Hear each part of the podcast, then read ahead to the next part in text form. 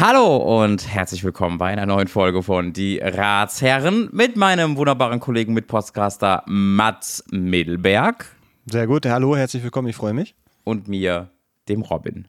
Das ist mein kompletter Name, dem Robin.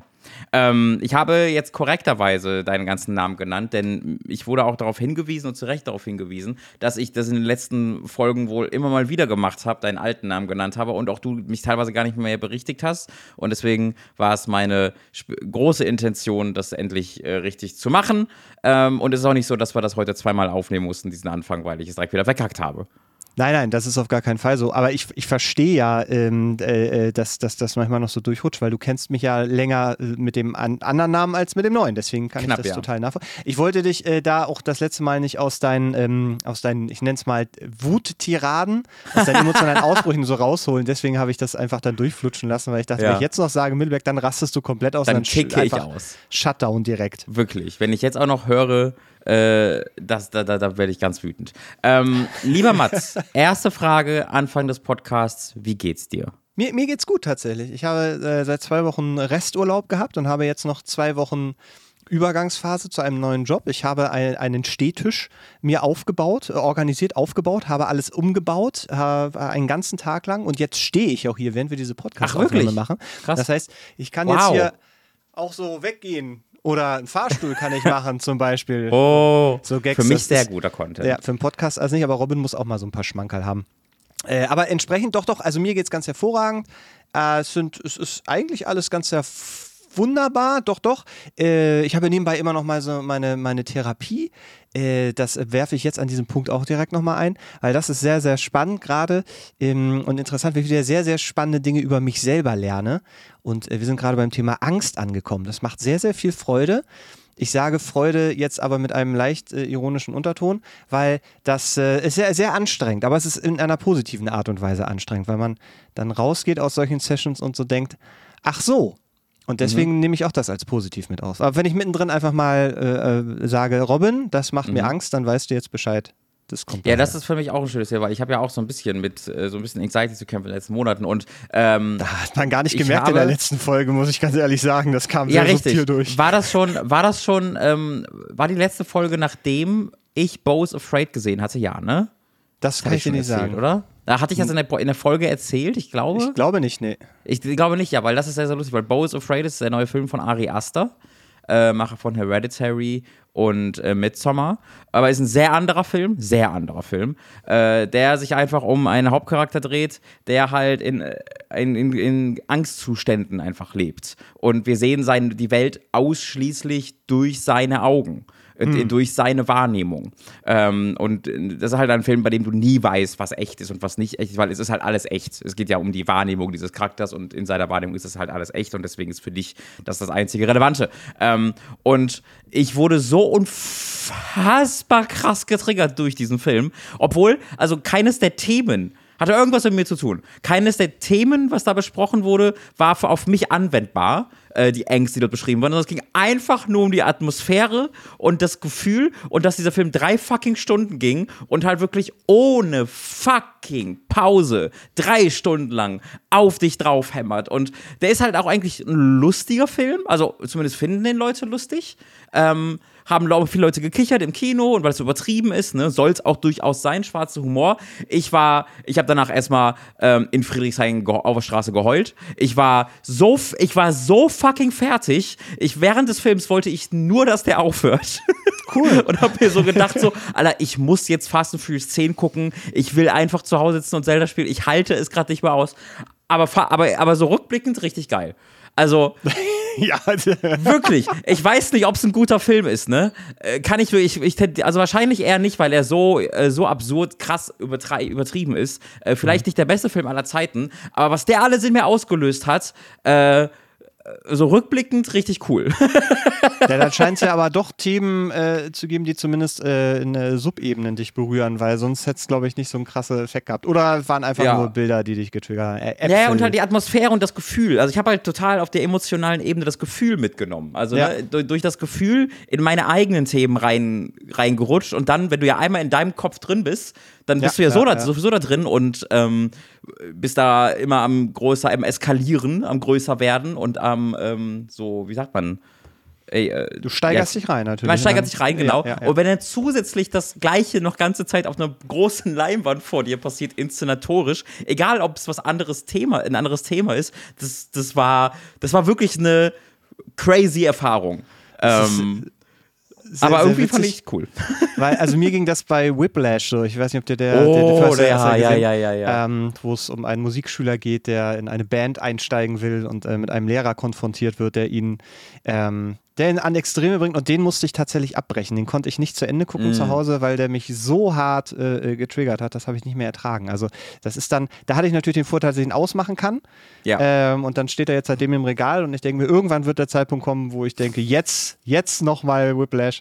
Aber im Kino bist du natürlich auch, da denkst du natürlich auch ans Geld, nicht wahr? Das ist ja eine Investition in dich, in deine Freizeit. Und dann sitzt du da und denkst so, nee, und wenn ich jetzt hier psychisch kaputt gehe, den nehme ich jetzt mit. Ja, es war so was Wildes. Ich fand es ja auch so geil die ganze Zeit.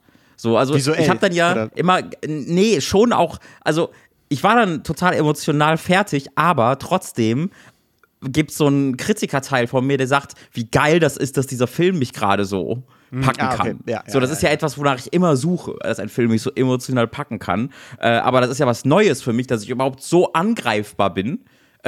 Von Medien.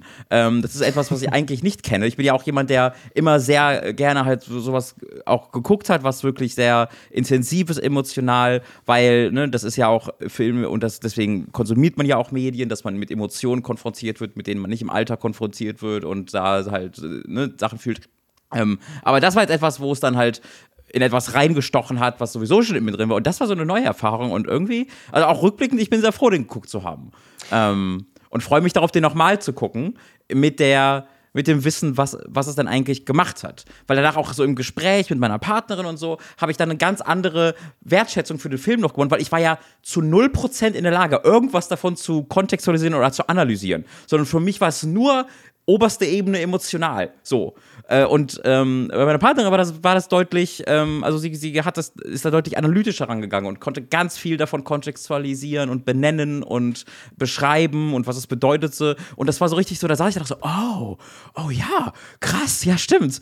Weil meine einzige Analyse danach war, so, das war alles, was ich davon mitbekommen habe. Fair enough, finde ich aber auch. Also kann ich sehr empfehlen. Beau Is Afraid, vielleicht kein guter Film, vielleicht auch kein guter Film, ich kann es nicht sagen, aber auf jeden Fall fand ich es ein sehr wertvoller Film, den geguckt zu haben. Vielleicht ist jetzt der Zeitpunkt, wo wir uns von Bewertung wie gut oder schlecht verabschieden, sondern einfach nur auf eine Erfahrung für dich, und das ist vielleicht was Besonderes. Ich finde es immer ganz spannend, weil das sind vielleicht Sachen, die sich so entwickeln. Also man selber entwickelt sich ja permanent, und das dann einfach jetzt, vielleicht hätte der Film vor 5 Jahren, hätte ich mit einem Gähnen und dann hättest du gesagt, Hardcore Henry, bester Film aller Zeiten, den gucke ich jetzt noch. Nee, glaube ich nicht. Stimmt, nee, richtig, da war der eine Film, aber voll gut. Henry, also mir hast du den Film sehr gut verkauft gerade. Ich muss mal gucken, ich bin auch gerade in so einer Phase, wo ich tatsächlich nicht mehr viel Aktuelles gucke. So, ich probiere immer so 1, 2 Sachen aus. Das ist halt so dieser Vorteil vom Streaming. Und Empty Man habe ich tatsächlich nochmal geguckt. Oh. Weil, der hat mir beim ersten Mal sehr, sehr gut gefallen und beim zweiten Mal hat mir auch nochmal sehr, sehr gut gefallen. Robin, es freut mich, dass wir uns hier so spontan versammelt haben.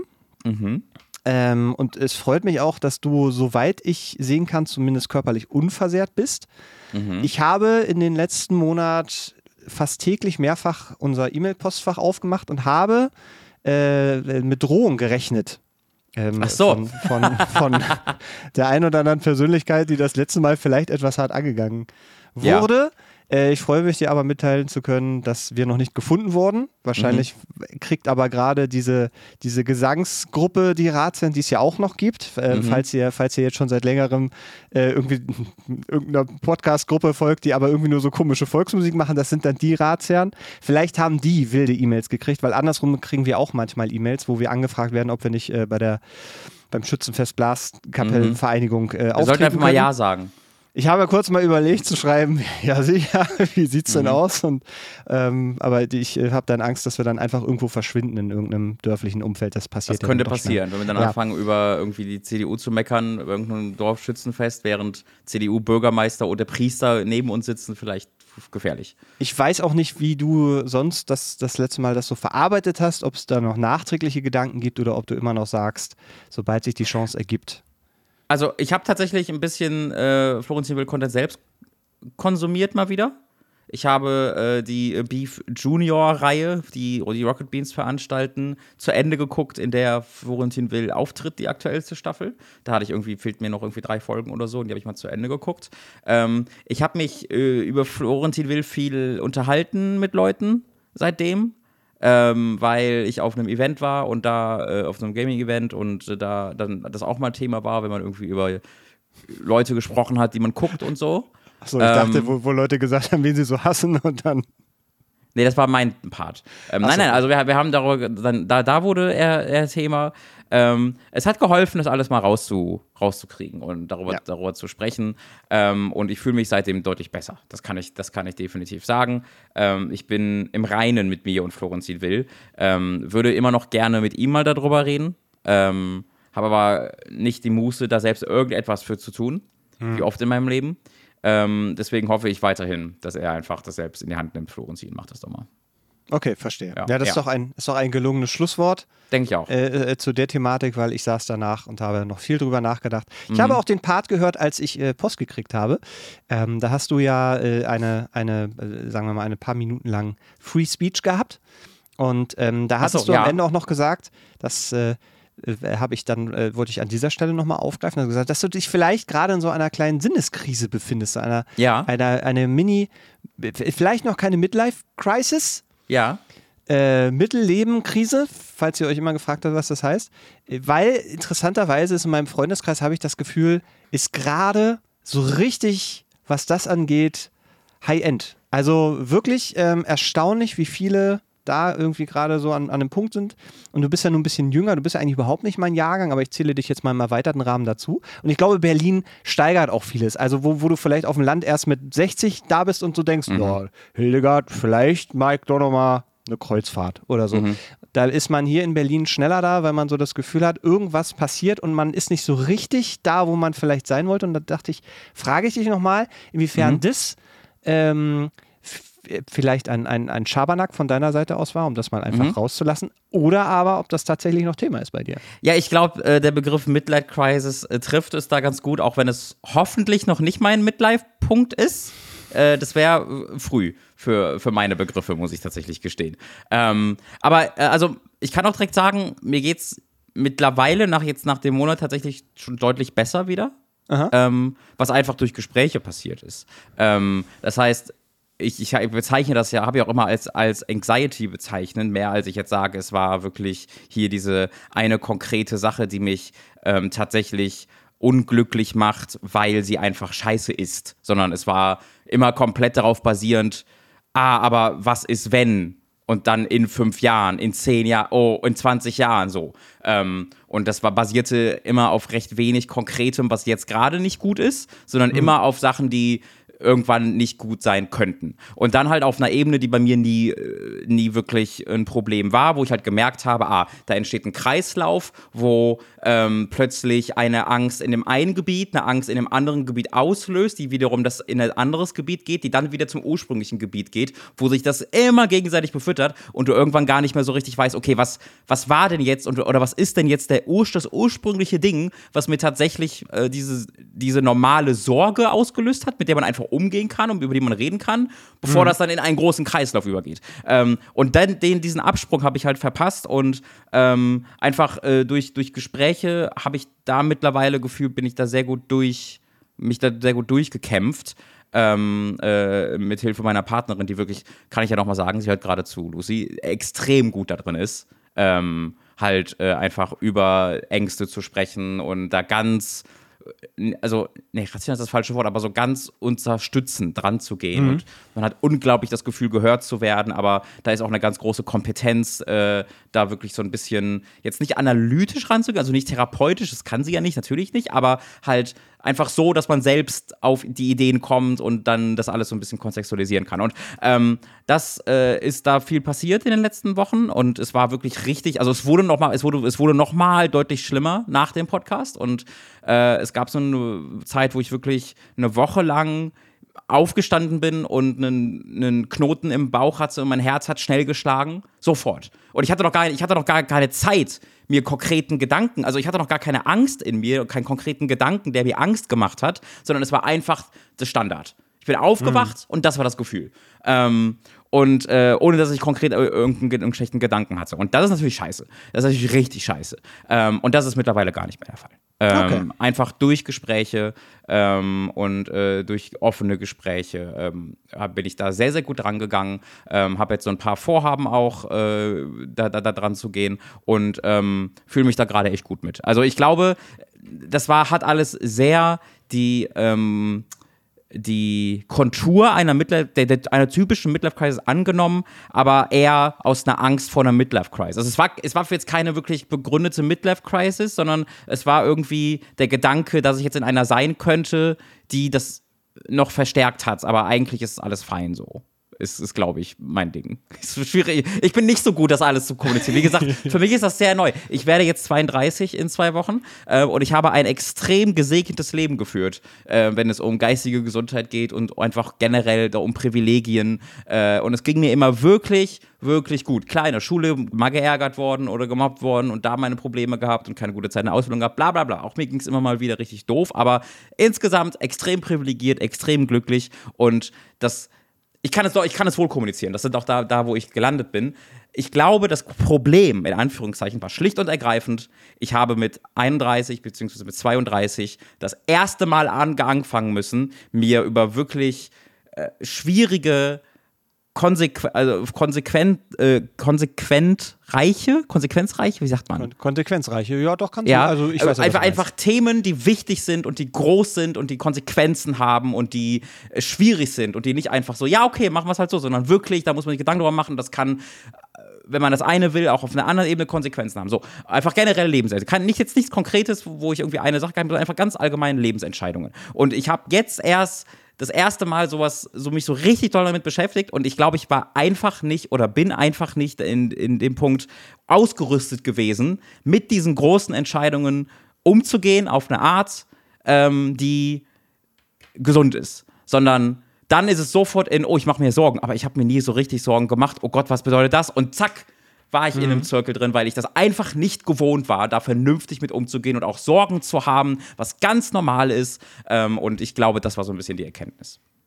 Aber das ist doch sehr gut. Also, dass du da dich mit beschäftigt hast und das, also es klingt so ein bisschen nach so einer kleinen depressiven Phase, also wenn man direkt körperliche Reaktion hat und die, ohne dass es eigentlich einen Grund gibt, dann war es ja schon in einem permanenten Stressstatus, das ist schon sehr, sehr unangenehm. Und dann ist es natürlich umso schöner, dass du da auch wieder rausgekommen bist und dass du auch irgendwo einen Punkt hast, wo du drauf zeigen kannst, so, weil manchmal ist das ja so wellenartig, dann ist es mal da, dann ist es plötzlich wieder weg. Genau, und das kann natürlich immer noch passieren, ne?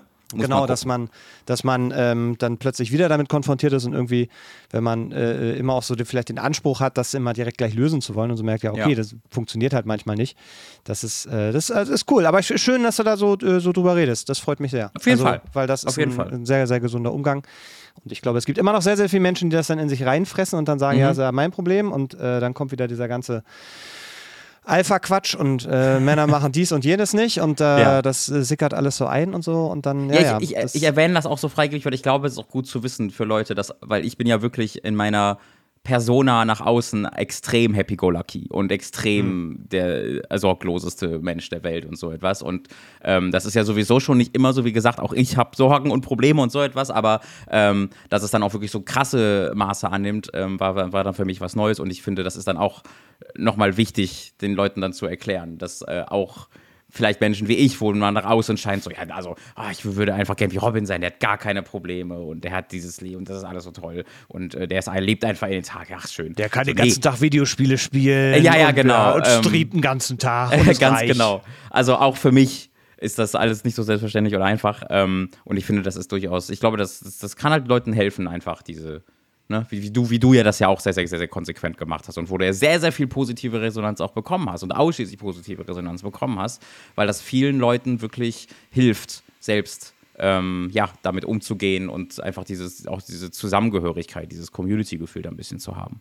Naja, also ich finde es halt wichtig, dass das einfach als Normalität auch verstanden wird, sodass das nichts Abnormales ist oder dass das irgendwas ist, was man weißt du, was man dann irgendwie in sich rein oder mit sich selber ausmachen muss oder so, sondern das sind teilweise wirklich ernste Dinge. Und also vielleicht kann ich da auch nochmal ganz kurz anschließen, weil was ich jetzt gerade lerne, ist, dass ich keinen Umgang mit Emotionen habe. Sondern es stellt sich jetzt nach und nach raus, weil ich ja zum Beispiel die Geschichte, das haben wir hier so ein bisschen thematisiert, oder das habe ich ja thematisiert, als mein Vater gestorben ist, und ich da ja dann relativ zeitnah danach dann sehr sachlich und so drüber gesprochen habe und so. Und mir wird jetzt langsam gerade klar, dass ich noch überhaupt gar nicht in der emotionalen Trauerphase war, sondern dass ich das alles in mir drin irgendwo habe. Und wir arbeiten uns jetzt gerade therapeutisch eben ran, festzustellen, dass ich gar keinen Zugriff habe auf einen Großteil meiner Emotionen tatsächlich. Und das ist unheimlich. Wenn man dann feststellt, dass einfach so sowas wie Trauer, also weil man selber das ja als eine Normalität kennt. Man selber merkt ja gar nicht, dass das vielleicht gar nicht, also in Anführungszeichen, normal ist, oder dass der Umgang, den man dann selber damit hat, irgendwie, dass das der gesündere oder so ist. Und jetzt gerade fängt es tatsächlich erst an, irgendwie so klar zu werden und durchzusickern, dass ich einfach einen Großteil meiner Emotionen abschotte in mir selber. Und die sind da und ich habe da gerade noch keinen Zugriff drauf. Das ist gerade sehr, sehr weird, weil wir Sitzungen haben, teilweise auch längere, wo wir versuchen, irgendwie da ranzukommen, und das klappt im Moment noch nicht. Und ich merke, wie wirklich sich dann, auch gerade wenn man versucht, sich ranzuarbeiten, es also sofort körperliche Reaktion gibt, und dann ist so ein Punkt, wo es dann wirklich, wo so ein Shutdown, so ein emotionaler Shutdown ist, wie so eine Sicherung, wo eine Wand hochgeht, sagt, okay, jetzt reicht's, und dann passiert gar nichts mehr emotional.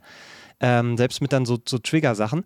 Also das vielleicht, um nochmal so ein bisschen die Sache, die ich mit meinem Vater geredet habe, das auch nochmal so ein bisschen in Kontext zu setzen, dass da ist noch einiges, was nicht aufgearbeitet ist, und bei mir kommen jetzt auch immer und mehr so Dinge zum Vorschein, die mich selber sehr überraschen. Ich finde das auf der einen Seite immer total spannend, das zu erfahren und zu lernen, auf der anderen Seite ist es halt auch sehr frustrierend, also wahnsinnig frustrierend, weil ich eigentlich den Anspruch so ein bisschen an mich selber habe, da offen mit Emotionen und so umzugehen zu können. Aber das Unterbewusstsein ist dann natürlich wieder die entscheidende Kraft da. Das heißt, man hat einfach ja keine bewusste Entscheidungsgewalt da, sondern da ist dann irgendwas. Und das ist ein anderer Punkt, der, glaube ich, auch noch ganz spannend irgendwann ist, zu gucken, warum ist das überhaupt so? Also wie ist das passiert?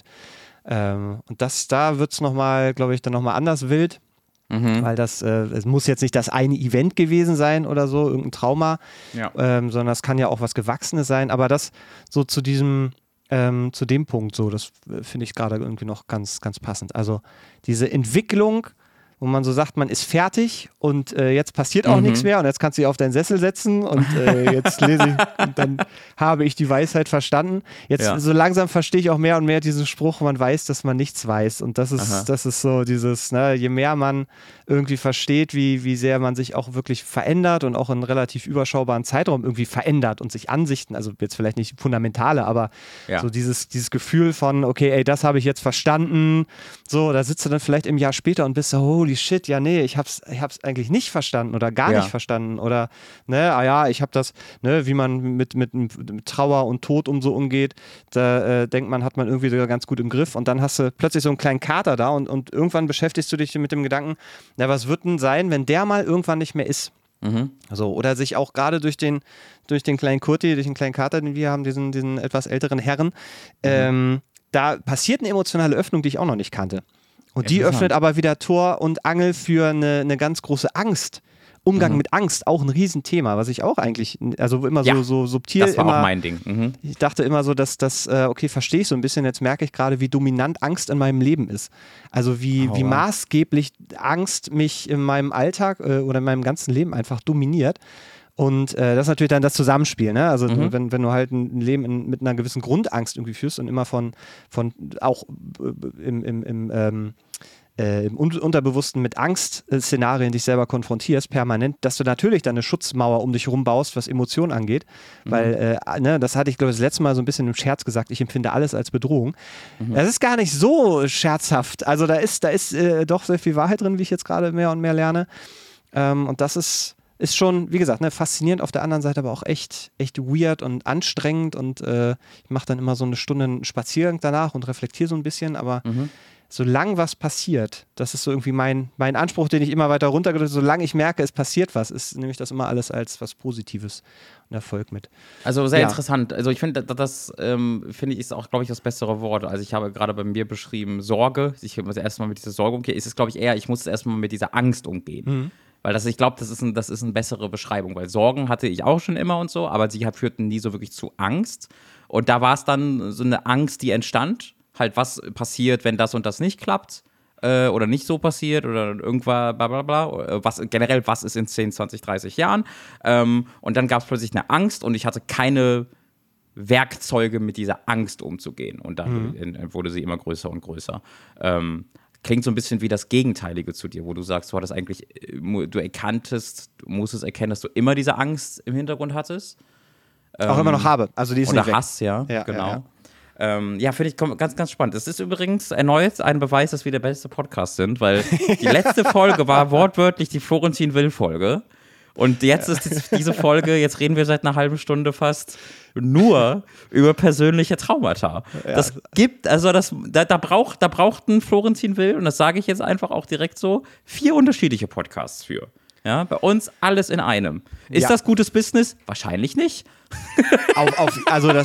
Stell mal vor, wir hätten einen Sponsor für irgendein Eisteegetränk oder sowas und der möchte eigentlich eher so ein positives Image haben. Wir könnten denen nicht versprechen, dass wir irgendwo zwischen Happy-Go-Lucky und völliger Angstszenarien und schwerer psychologischer Probleme, also in Anführungszeichen, hin und her wandeln. Das ist der Segen und der Fluch der Konzeptlosigkeit, aber ich finde, wir embracen das sehr schön, wir umarmen diese Konzeptlosigkeit. Und bevor wir uns in ein Konzept pressen, machen wir das Konzept lieber kaputt. Denke ich auch. Ich habe noch eine persönliche kleine Geschichte, die ich am Wochenende erlebt habe, die ich vielleicht mal erwähnen könnte, wenn dir das gerade recht ist. Ich bin sehr offen. Ich war nämlich auf der katholischsten Hochzeit aller Zeiten. Freue ich mich zu richten. Ja, okay. Ich finde Religion, da bin ich... Also das war eine Hochzeit, die, glaube ich, absichtlich auch aufs Pfingstfest gelegt wurde, in einer wirklich krassen katholischen Kirche hier in Berlin.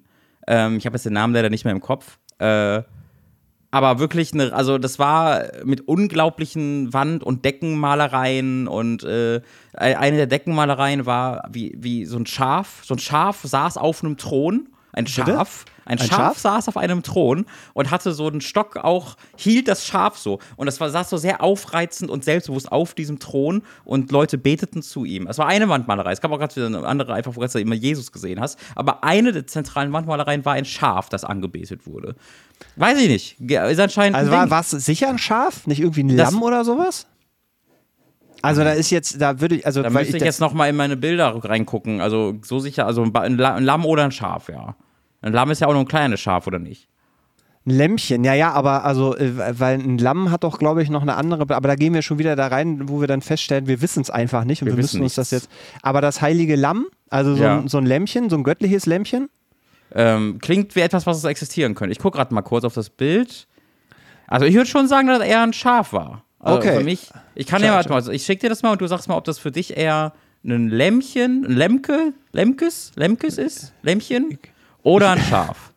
Und du, hatten wir beim letzten Mal darüber geredet, was Pfingsten jetzt eigentlich genau ist? Nee, wir haben letztes Mal über den Heiligen Geist geredet. Was mit Pfingsten zu tun hat, weil der Heilige Geist hat auch, glaube ich, Pfingst-Connections. Und wir haben da auch eine sehr ausführliche Mail tatsächlich bekommen zu diesem Thema. Da will er denn überhaupt genannt? Ja, vom Georg. Georg hatte uns eine sehr ausführliche Mail zum Heiligen Geist geschickt, weil wir ja auch so ein bisschen gesagt haben, so, was soll das, was ist das? Und Georg hat geschrieben so, ja, ihr habt recht, das ist nothing. Niemand weiß es so richtig. Viele ignorieren das. Die Katholiken sagen halt, das ist einfach so ein, ja, es hat der Wille Gottes, der so überall so ein bisschen ist. Don't ask us too much. Und das war auch so ein bisschen bei dieser Pfingstansprache, die wir da gehört haben, das Ding wurde einfach so, ja, der Heilige Geist und I don't know, frag nicht zu genau. Okay, verstehe, dann sind wir ja aber voll dabei. Deine Meinung, Lamm oder Schaf? Es ist eher wirklich schwierig. Es kann natürlich sein, dass das zum Beispiel da ein Lamm gemalt werden wollte, aber die Person, die das gemalt hat, einfach nicht so sicher war und dann so ein Mittelding. Aber es sieht eher nach Ich kann mich nicht festlegen. Es ist schon ein gutes Ding, ne? Einfach so ein Schaf, was sehr wie so ein Bossbaby auf dem Thron sitzt, mit so einer kleinen Fahne, also so einem Christstock, ich weiß nicht, wie man das nennt, und einfach ein Dutzend, weiß ich nicht, Heilige um ihn rum, die es anbeten. In so einer Kuppel an der Decke. Ziemlich dope. Ja, da war er jedenfalls. Irgendwie, der ging irgendwie so um 12 Uhr los oder so etwas. Und um nachts 3:30 waren wir im Bett. Ging also eine Weile. Wilde katholische Party. Also die katholische Messe war halt dann mittags und dann nachher eine Weile noch da gestanden und sich unterhalten. Und dann abends war halt, war halt einfach dann so eine Hochzeitsfeier abends noch. Und zwar in der Kulturbrauerei. Die haben sich einfach die Kulturbrauerei gemietet. Das war ein sehr, sehr, sehr schöner Tag. Es war aber auch wild. Einfach das erste Mal, seit 6, 7, 8 Jahren wieder bei irgendwas Katholischem dabei sein. Es war ja wirklich im Kern eine Standardmesse mit Predigten und so etwas. Eine katholische. Und war es dann die Hochzeit. Und was ich ja gar nicht bedacht habe, aber was ja natürlich Teil davon sein muss bei einer katholischen Hochzeit, ist, wie selbstverständlich jetzt die Kinder erwähnt werden, die sie ja jetzt zeugen müssen. Weil eine Hochzeit und eine Ehebindung ist ja generell Geschlechtsverkehr in der katholischen Kirche, darf ja nur existieren im Zusammenhang damit, dass Kinder gezeugt werden. So. Natürlich. Ja. Und das ist dann ja auch Teil dieser Prozesse und dieser Predigten ständig, wie dann gesagt wird halt so, und ziehet die Kinder heran und ihr bringt jetzt katholische Kinder auf die Welt und so etwas. Und das ist halt so wild, weil das waren auch noch 2 Leute in ihren 20ern und so. Und dass du dann da einfach heiratest vor 200 Leuten und die dann ständig sagen, jetzt müsst ihr aber langsam mal loslegen, ihr zwei. So, jetzt, ich hoffe, du wirfst bald. Also so wie darüber gesprochen wird. Wurfbereitheit hergestellt. Das war so wild. Das war so seltsam und so unangenehm, wie einfach ständig betont würde. So, ja, ist schon geil, dass ihr jetzt heiratet und ihr macht das auch. Aber der Punkt ist schon, dass er jetzt mal langsam zu Potte kommt und hier 5, 6 Katholiken zum Poppen nach Berlin kommt. Bringt. Ja, zum Poppen kommt.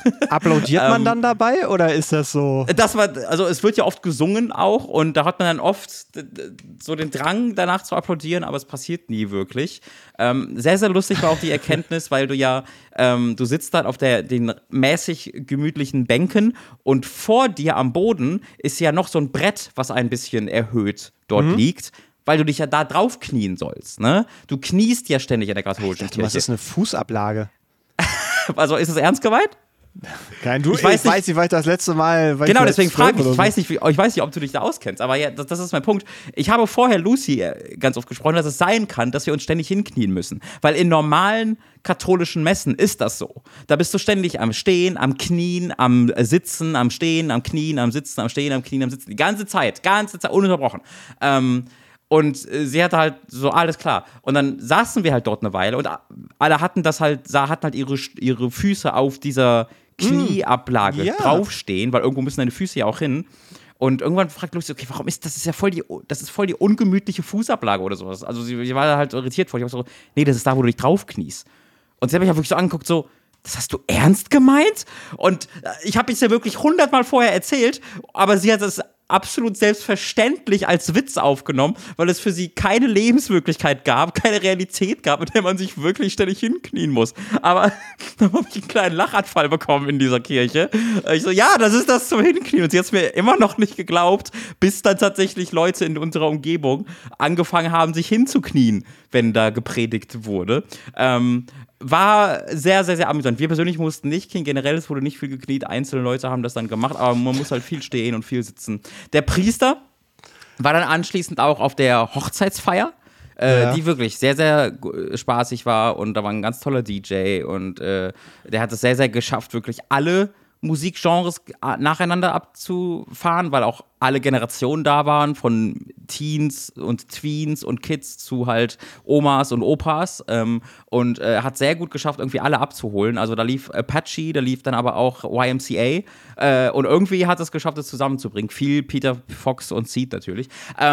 Und da gab es einen Punkt, es gibt ja immer Programm, bei einem der Programmpunkte ging dann einfach der Priester auf die Bühne, weil der Priester war auch mit dabei, der Priester war ein Freund der Familie, der auch übrigens, also der sehr, sehr locker, also lustig war und auch so gute Reden gehalten hat und so und sehr locker war, das war alles klasse.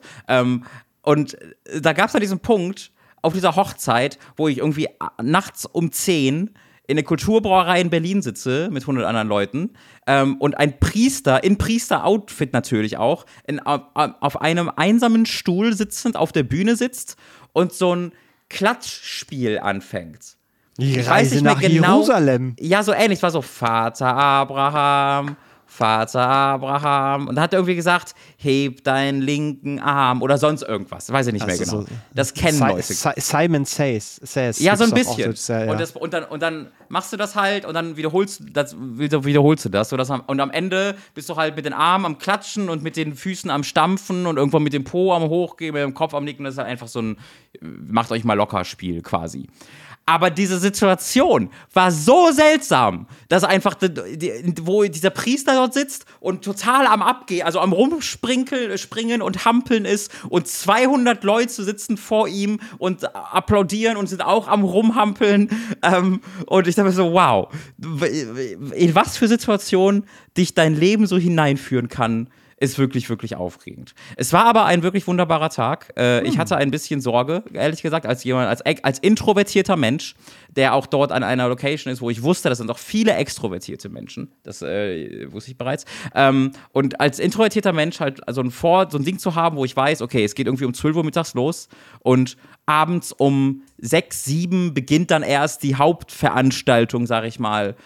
Und da bist du dann durchgehend mit dabei. War ich wirklich so, oh, krass, ich hoffe, ich bin nicht um 20 Uhr schon komplett gecrashed, hab dann nur schlechte Laune und so. Aber gar nicht so. Also wir haben auch nachts um 12, 1, 2 da noch, waren am Tanzen und hab viele schöne Gespräche geführt. Das war wirklich, wirklich schön. Ich weiß trotzdem nicht, ob ich die katholische Kirche beim Leben brauche. Ich meine, er hat ein gutes Spiel gehabt. Da muss ich zustimmen. Das ist, glaube ich, mehr als viele andere Religionen von sich behaupten können. Buddhismus ist mir zum Beispiel kein cooles Spiel bekannt. Ich habe eine Anekdote noch, von der ich noch berichten muss. Und zwar war jemand aus den Vereinigten Staaten dort. Oh. Die 2 Leute, die dort geheiratet haben, sind 2 extrem extrovertierte Leute, die unglaubliche Networker sind. So, Networking ist so ein unangenehmes Wort, aber das beschreibt so gut. Also einfach gehen auf Leute zu, binden sich immer sofort alles ein, sind in 500.000 freiwilligen Gruppierungen engagiert, wo sie Sachen organisieren und so etwas und lieben das einfach. Lieben einfach das Teilnehmen am Gesellschaftlichen, am Sozialen und aus dieser Perspektive gibt auch das total Sinn mit der katholischen Kirche, weil da kannst du ja an ganz vielen Ecken dich dann engagieren und Gruppen leiten und hast ja nicht gesehen. Und auch Charity machen, ja. Und jedenfalls dadurch waren auch viele unterschiedliche Leute da, weil die Leute dann auch mal im Ausland gelebt haben und dann kamen wirklich Leute aus allen möglichen Ecken und Enden der Welt vorbei. Und da war auch ein US-Amerikaner, der in den Niederlanden studiert und deswegen recht easy hier auch vorbeikommen konnte. Das wusste ich nicht, also sie hatten nur was von US-Amerikaner gesagt und ich habe ihn dann gesehen, das war auch ein extrem extrovertierter Mensch, der sehr aktiv war und ganz laut am Tanzen, sag ich mal, also nicht auditiv laut, sondern sehr bemerkbar einfach, also ein lebensfroher Mensch, ja, und einer, wo ich, dass ich auch richtig, also das ging richtig in einen über, so, das war richtig so, ach, cooler Typ, und ich wollte mich dann einfach, ich wollte mich einfach mit dem unterhalten, weil ich den cool fand und spannend fand, und ja, ich bin ja introvertiert, aber ich bin ja nicht schüchtern. Das ist ja etwas, was viele Leute verwechseln. Introvertiert heißt ja im Grunde nur, es kostet mich Energie, mit Leuten Zeit zu verbringen, und es gibt mir nicht Energie. Das heißt nicht, dass es was Schlechtes ist, wenn ich es mache. Es heißt nur, ich brauche danach Regeneration. Und bei anderen Leuten ist es, die brauchen Regeneration, wenn sie keine Leute treffen. Und die müssen Leute treffen, um sich zu regenerieren. So. Das heißt aber nicht, dass ich schüchtern bin oder nicht gerne mich auch mit Leuten unterhalte. Und deswegen bin ich halt zu ihm hingegangen, habe ihn da an der Bar gesehen und wollte mir auch was zu trinken holen und habe halt ein Gespräch mit ihm angefangen. So, Alter, krass am Tanzen, sehr cool. Und wollte ein bisschen was über ihn wissen. Und dann habe ich gefragt, bist du jetzt extra aus den USA gekommen? Halt auf Englisch natürlich unterhalten. Und er so, nein, ich bin in den Niederlanden. Und ich so, ich komme auch, quasi aus dem Grenzgebiet zu den Niederlanden. Bist du da irgendwie? Ich so, ja, ich auch, genau. Dann fragt er halt, do you know Krefeld? Und ich wäre fast vor Ort explodiert, als dass ich in der Kulturbrauerei auf dieser Hochzeit von Leuten, die ja Freunde von Lucy waren, nicht von mir, mit einem US-Amerikaner ein Gespräch anfange und innerhalb von 30 Sekunden das fucking Gespräch bei Krefeld landete. Das war absolut wild. Und war irgendwie ein ganz wertvoller Abend. Auf vielen Ebenen, der viel Freude gemacht hat, viele Leute kennengelernt und ja, war cool. Wollte ich einfach mal mit euch teilen. Mich interessiert jetzt aber natürlich, was ihr mit Krefeld verbindet. Kann ich auch sagen, what a shitty place to be, I hate it. Das habe ich dann, also das Gespräch, ich musste dann das Gespräch unterbrechen, weil irgendwas ist gerade irgendwo gewesen, dass ich gerufen wurde oder so. Aber er sagt halt, er kennt Krefeld und ich habe halt gesagt so, oh krass, ich habe da gearbeitet, ugly ass city, holy shit. Und er hat sich halt dann einfach direkt totgelacht und genickt dabei. Das heißt, ich glaube, er war direkt so, oh Kacke, jetzt habe ich jemanden, der aus Krefeld, jetzt muss ich was Gutes zu Krefeld finden. Aber naja, musste er nicht, weil ich glaube, ich bin der größte Krefeld-Hater der Welt. Ich glaube, ich hate Krefeld ja so sehr, dass Leute aus Krefeld schon ab und zu sind, ey, chill mal bitte dein Leben. Es gibt auch schöne Ecken in Krefeld. Es gibt ja nicht nur die Innenstadt, sondern auch die Außenbezirke und die sind echt schön. Das stimmt ja auch. Das stimmt ja auch, wenn du nach Fischeln gehst, nach Willig. Nach wohin? So. Fischeln, Willig. Fischeln? Fischeln. Was Willig. Ist denn Fischeln? Das ist ein Stadtteil von Krefeld. Wie kommst du denn auf Fischeln? Ja, Fisch und dann ELN. Fischeln. Ja, aber warum? Was ist denn da gemacht worden? Ja, also warum? Wie kommt man denn? Nicht. Oh, diesen Stadtteil nennen wir Fischeln. Ja, Fischen will ich, Ödingen und so. Ist das also wie Kuscheln nur mit schön. Fischen vielleicht? Vielleicht haben die früher mit Fischen... Habe ich nie hinterfragt, aber ich meine, das ist ja alles da wild. Also Schapüsen, Fischeln, Flühen, die Orte heißt, haben die alle irgendwie lustige Namen. Irre. Ja. Irre, Robert. Ja, irre. Ja. Weil, also ich habe niemanden kennengelernt in den letzten Wochen. Aber pass auf, es geht jetzt los. Ja. Weil habt ihr das ja im Vorfeld schon erzählt, ich habe hier einen neuen Schreibtisch, einen Höhenverstellbar und so. Und jetzt habe ich natürlich einen alten Schreibtisch, den will ich loswerden. Ja, den und ich auch habe hier. Den du auch hast und Tom auch hat. Ich habe euch ja hart influenced und jetzt springe ich ab, weil jetzt sind es mir einfach zu viele. Ich brauche immer so ein bisschen individuellen Tischcharakter habe dann auch noch so ein, zwei andere technische Geräte gefunden, wo ich dachte, die kann ich mal loswerden. Und habe das versucht bei eBay so zu machen. Und hab da also es war das erste Mal, dass so ein richtiger Vollidiot mich angeschrieben hat. Ich bin mir nicht ganz sicher. Ich dachte erst, es ist ein Witz, weil so wechselnde Groß- und Kleinbuchstaben mittendrin 3x+, dann wieder ein ganzer Satz groß geschrieben. Und ich habe irgendwie das war so Boxen verkauft und wollte da so einen Huni für haben, weil die noch relativ die kosten viel. Mhm. Und dann, ich gebe dir 80 Euro, weg der Lack, dann, wenn nicht, dann brennt hier aber die Hütte. Liebe Grüße und danke. Und ich war so, okay, ich probiere es jetzt erstmal mit der lustigen Antwort so. Und, ja, komm, mach noch einen Zehner drauf, weil ich habe einen Kater, der muss fressen, die Zeiten sind hart. Mhm. Was interessiert mich dein scheiß Kater? Ich will die verfickten Boxen für dies, das, jenes. Ich kürze das jetzt ein bisschen ab, weil es also wurde, hat er wirklich so geschrieben? Was interessiert mich dein scheiß Kater? Was? Und da war bei mir schon so ein bisschen... Das hat er geschrieben? Das hat er geschrieben. Ich gucke mir diese Nachrichten nicht nochmal an, weil die mich auch hart triggern und ich kriege jetzt gerade so ein bisschen her. Aber ich war an dem Punkt, weil ich will halt die Boxen verkaufen. Ja. Und ich war dann so, okay, selbst wenn es Humor ist. Es gibt ja Menschen, auch in unserem Umfeld gibt es Menschen, die haben einen Humor... Wenn du da dran bist, so, dann versteht man das ein bisschen und so. Und ich denke mir halt, okay, es gibt ja Menschen, die haben halt auch also nicht so ein richtiges Gefühl dafür, dass vielleicht Leute, die dich nicht kennen und du schreibst denen deinen scheiß Kater, interessiert mich, dass die deinen Humor vielleicht nicht verstehen. Und da war aber dann der Punkt, wo ich auch da, wenn jemand Kurti angeht, da hört es bei mir auch. So, jetzt mal genug mit Humor. Punkt 1, so und so viel hätte ich gerne dafür, entweder nimmst du die oder lässt es bleiben. Ja. Und Punkt 2, auf die Art und Weise, weil er irgendwie noch schrieb, er hat geschrieben, wenn die Boxen dann nicht Tip-Tom sind, haben du und dein scheiß Plater kriegen dann ein Riesenproblem. Da habe ich geschrieben, so was? Ja. Also das hört sich nicht echt an. What the fuck? Ich kann es dir gerne nochmal weiterleiten. Na, ich glaub's dir. Es ist einfach so wild, dass es sich nicht echt an. Ich bin überrascht, dass du überhaupt noch darauf reagiert hast. Wir haben über Angst gesprochen, mein Puls ging sonst wohin. Ja. Ich habe halt versucht, da irgendwie rational ranzugehen. Ich dachte so, okay, ey, ich will jetzt eigentlich nur diese scheiß Boxen verkaufen. Und weil er dann natürlich dann auch irgendwie anfing, man könnte das als Drohung auslegen. Ja, what the fuck? So, und dann habe ich ihm geschrieben, ey, pass auf, die haben Kratzer. Ich glaube, ich habe jetzt keinen Bock hier auf sowas. Entweder bietest du dann drauf, aber jetzt so Direktverkauf mache ich nicht mehr. Und dann kam zurück, Blödmann, groß geschrieben, fünf Pluszeichen. Dann, also es war alles, es war die ganze Zeit wild. Mich interessieren nur die scheiß Boxen, ob die vom Klang gut sind, alles andere ist mir kacke egal, machen wir den Deal nur. Und da habe ich dann geschrieben, nö, Deal ist off, nicht auf diese Tour, und hab dann ihm noch geschrieben, viel Spaß beim Bieten, und dann habe ich ihn bei eBay blockiert.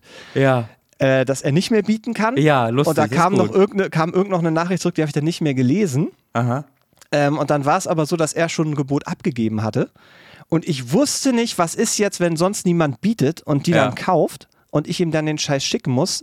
Aha. A, will ich nicht, dass er die kriegt, weil das sind gute Boxen und er ist ein Arschloch. Und Punkt B ist, ich war dann auch nicht so sicher, okay, kriegt er nicht dann irgendwie noch meine Adresse oder irgend so einen Scheiß oder meinen Klarnamen oder so, wenn du dann kaufst. Und dann hab ich den Verkauf gestoppt, weil ich einfach so keinen Bock hatte, habe ich im Nachgang ein bisschen geärgert, weil eigentlich hat er dann, glaube ich, gewonnen. Ich habe noch gesehen, in der Überschrift war so, Jüngchen, ich habe schon ganz andere wie dich konsumiert, hat er dann irgendwie noch geschrieben. Und das war... Konsumiert? Konsumiert. Ja, doch, konsumiert war es tatsächlich. Und da war auch so der Punkt, wo ich kurz überlegt habe, ey, mache ich jetzt eine Anzeige? Weil du kannst bei eBay Leute nicht so einfach melden, wenn die, glaube ich, keinen Kauf getätigt haben oder so. Und das war nur über Nacht. Also sehr unangenehm irgendwie. Also irgendwie, es war sehr unangenehm. Aus nachvollziehbaren Gründen. Hab das Angebot dann rausgenommen. Und hab da wirklich auch wieder 2 Tage mich mit beschäftigt, weil ich so die ganze Zeit dachte, ey, fuck, jetzt steht der gleich vor deiner Tür und dann will er dich erwürgen oder dir die Boxen klauen, keine Ahnung, so was dann halt so abgeht in meinem Kopf. Es ist jetzt wieder alles cool, aber worauf ich eigentlich hinaus wollte, eBay war für mich dann an dem Punkt so ein bisschen, eigentlich habe ich da keinen Bock drauf, und es gibt ja auch andere Plattformen, wo man zum Beispiel so direkt in der Nachbarschaft sich anmelden kann und wo du dann so in deinem Kiez bist und wo du dann quasi direkt lokal das anbieten kannst und so. Und da habe ich gemerkt, da sind viele auch aus unserem Haus drin auf dieser Plattform, und man kriegt plötzlich ein ganz anderes Gefühl für die Nachbarschaft. Also man sieht dann, ach guck mal, da ist ja aus dem 4. Stock, da ist aus dem 5. Stock. Wir kennen halt die meisten immer nur, weil wir relativ viel Pakete mal annehmen, weil wir so im 2. Stock sind und die Postboten nur uns auf die Pakete dann lassen und dann sieht man sich mal, das ist immer ganz nett. Aber da dachte ich, weil was mir immer so ein bisschen gefehlt hat, ist so diese persönliche Nachbarnähe. Ich mag das total, wenn ich weiß, unter uns sind coole Leute, wenn mal was ist, kann man sich melden, oder wenn mal hier irgendwas ist, wir sind nicht da, da kannst du da mal anrufen und über uns, und dass man das so gegenüber kann. Das fand ich eine ganz, ganz interessante Idee, und da bin ich jetzt nämlich mal gespannt, ob ich darüber einfach Leute noch ein bisschen mehr kennenlerne. Das ist eigentlich das ist mein sozialer Antrieb, den ich jetzt dann irgendwie noch hier in diesem Nachbarschaftsbereich habe. Ja, da bin ich aber auch mal tatsächlich gut dabei. Also ich habe es sehr genossen tatsächlich in meiner vorherigen Wohnung in Friedrichshain,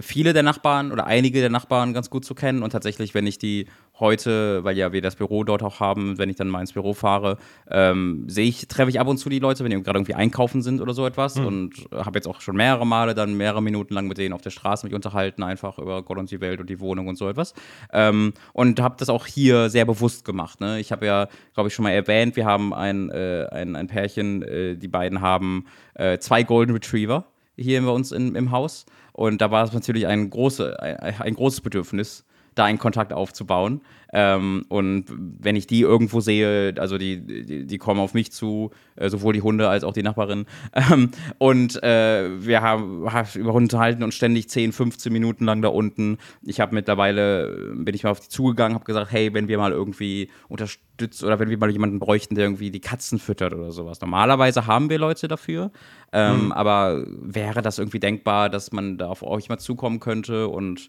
wurde begeistert aufgenommen, der Vorschlag. Wir haben viele ältere Damen und Herren, vor allen Dingen Damen, die hier wohnen und die dann oft bei uns im Hinterhof auf so einer Bank sind. Die haben so einen kleinen Garten, den die da angelegt haben. Ist ja leider extrem zu betoniert, unser Hinterhof. Das ist ein sehr großer Hinterhof, der aber einfach ein komplett zu betonierter, leere Fläche ist. Komplett bescheuert. Und da ist so ein ganz kleiner Teil, wo so ein kleiner Garten da ist. Und den machen, da kümmern sich halt so eine Gruppe von 3 ältere Damen hauptsächlich drum. Und die sitzen dann halt sehr oft da unten auf ihrem Bänkchen und trinken einfach was, essen was, unterhalten sich. Und mit denen unterhalte ich mich immer mindestens dann 10 Minuten, wenn ich die sehe. Da habe ich sehr große Freude daran, diese lokale Community tatsächlich. Da ist mir auch drum gelegen, dass man sich da halt, dass man weiß, so, das sind Leute, die man im Notfall vielleicht irgendwas fragen kann. Also ich wüsste jetzt, wenn ich jetzt irgendwie mal ein Ei bräuchte oder sonst irgendwas im Haushalt oder sowas, im Notfall am Sonntag, dann weiß ich zu ein paar Wohnungen, wo ich einfach hingehen könnte und wo mir gerne geholfen wird.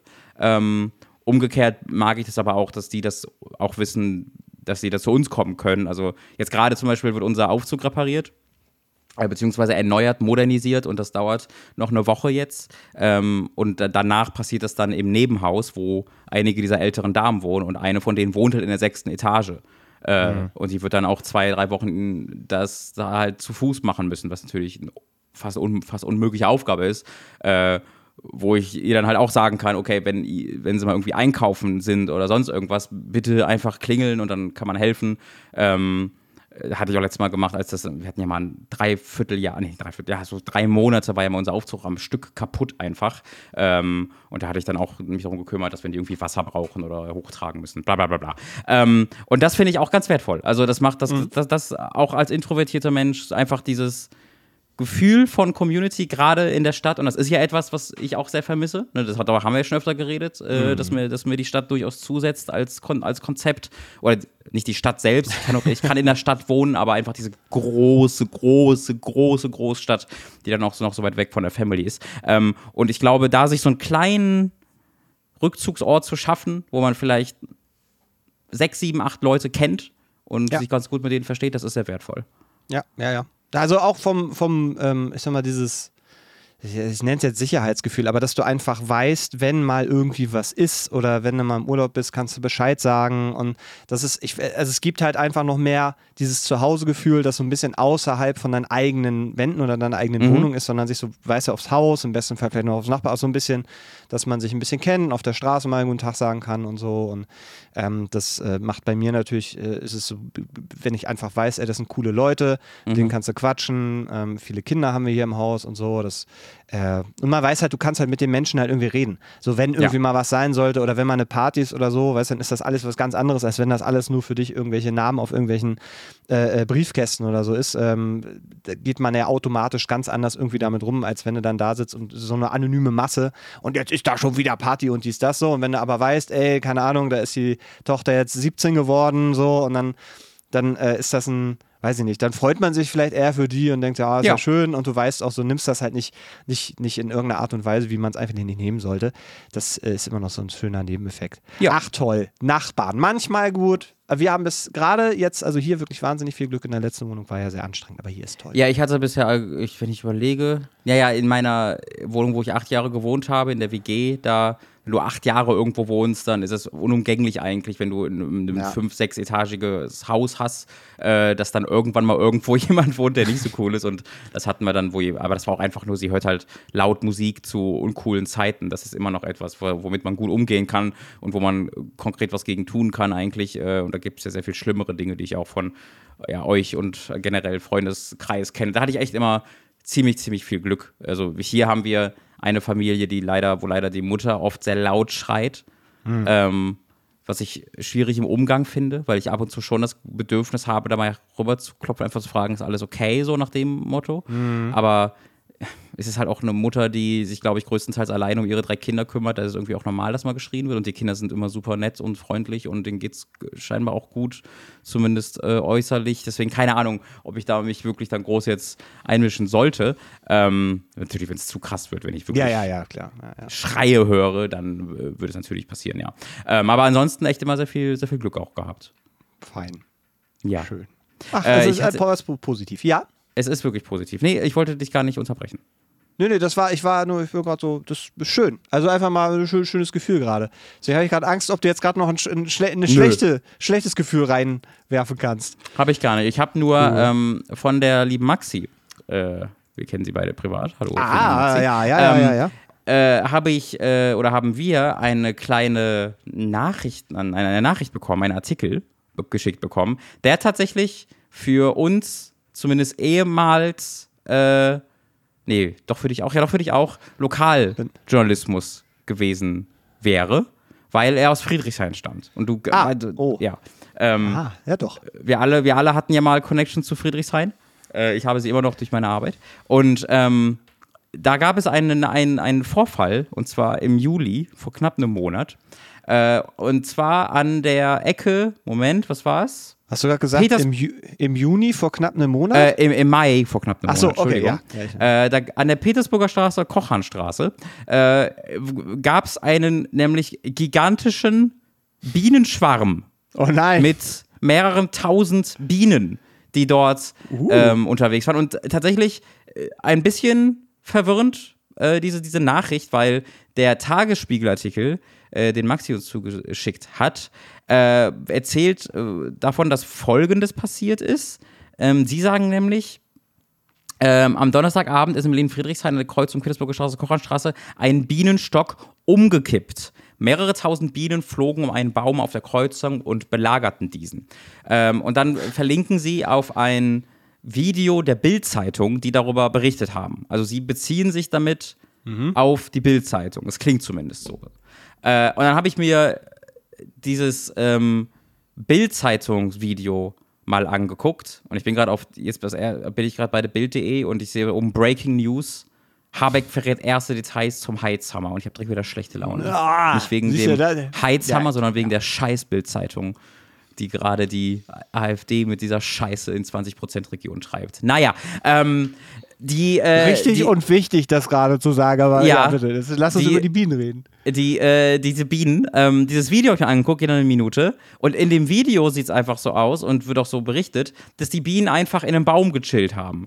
Also gechillt ist vielleicht zu wenig, also die sind halt wirklich, du hast einen Baum neben so einer Straßenbahn und da sind wirklich tausende Bienen umeinander drum, ganz eng an dem Baum dran. Und es sieht dann eher so aus, als ob das irgendjemand gesehen hat und dann gesagt hat, oh Gott, und die Polizei gerufen hat und dann sind sie irgendwann losgefudelt. Jetzt hätte ich eine Frage an dich, Mats. Tausende Bienen, wie fängt man die?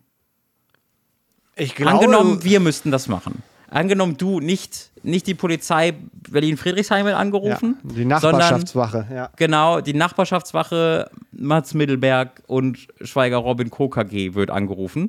Und wird gesagt, hier sind jetzt gerade 7.500 Bienen, 10.000 Bienen, 15.000 Bienen, die völlig unkontrolliert hier rumfliegen. Fang die mal ein. Ja. Was machst du? Also das ist ja an sich schon mal visuell sehr beeindruckend. Ich glaube, da geht aber noch mehr. Und mein Lebenstraum ist es ja immer noch mal, so einen Bienenbart zu haben. Und ich finde, in diesem Kontext könnte man das sehr gut umsetzen. Mhm. Ich würde, klar, man könnte jetzt natürlich irgendwie mit Eimern und Keschern und die dann irgendwie da versuchen, da so rein. Aber ich finde es besser und auch, glaube ich, für die Bienen harmonischer, also wenn wir das versuchen, auf so einer gemeinschaftlichen Ebene hinzukriegen, dass wir uns erstmal Honig organisieren würn. Und du hast ja bestimmt eine ordentliche Badehose oder so. Da müssen wir mal gucken von der Fläche, wer von uns beiden tendenziell mehr Fläche bietet oder ob man sagt halb und halb. Und dann quasi den Baum ersetzt. Also in Form, dass wir beide den Baum ersetzen und die Bienen auf uns sich niederlassen. Was, finde ich, also für ganz tolle Presse sorgen würde, wenn wir komplett mit Bienen bedeckt, im besten Fall machen die natürlich auch noch so ein paar schöne, weiß ich nicht, so, als hätte man einen großen Zylinder auf oder so oder eine große Waffel Eis in der Hand, also dass es ein bisschen mehr Show ist. Und ich glaube, in dem Moment, wo wir uns einfach als besseren Nistplatz, ich gehe mal davon aus, die suchen sich irgendwie gerade einen vernünftigen neuen Nistplatz, einen Stock, einen Bienenstock suchen die sich, dass man das vielleicht dann so und dann mit den Öffis halt möglichst schnell, weiß ich nicht, Rummelsburger Bucht oder irgendwo, wo ein bisschen mehr Natur ist, wo vielleicht auch ein paar Blumenwiesen sind. Rummelsburger Bucht heißt die so, weil man die da hinbringen kann, die Hummeln und Bienen?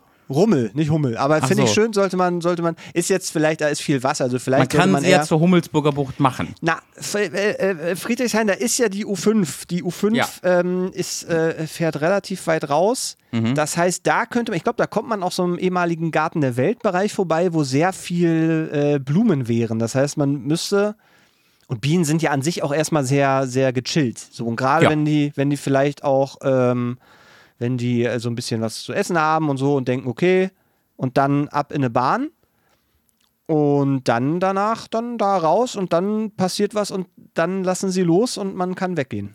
Also vielleicht muss man sich auf die Wiese liegen. Es klang für mich zunächst, also sagt es irgendwie den Baum ersetzen, dass du den Baum absägen würdest und einfach die Bienen, die am Baum kleben, einfach mit dem Baum in den Garten der Welt oder sonstiges einfach umsetzen würdest und die würden es gar nicht merken.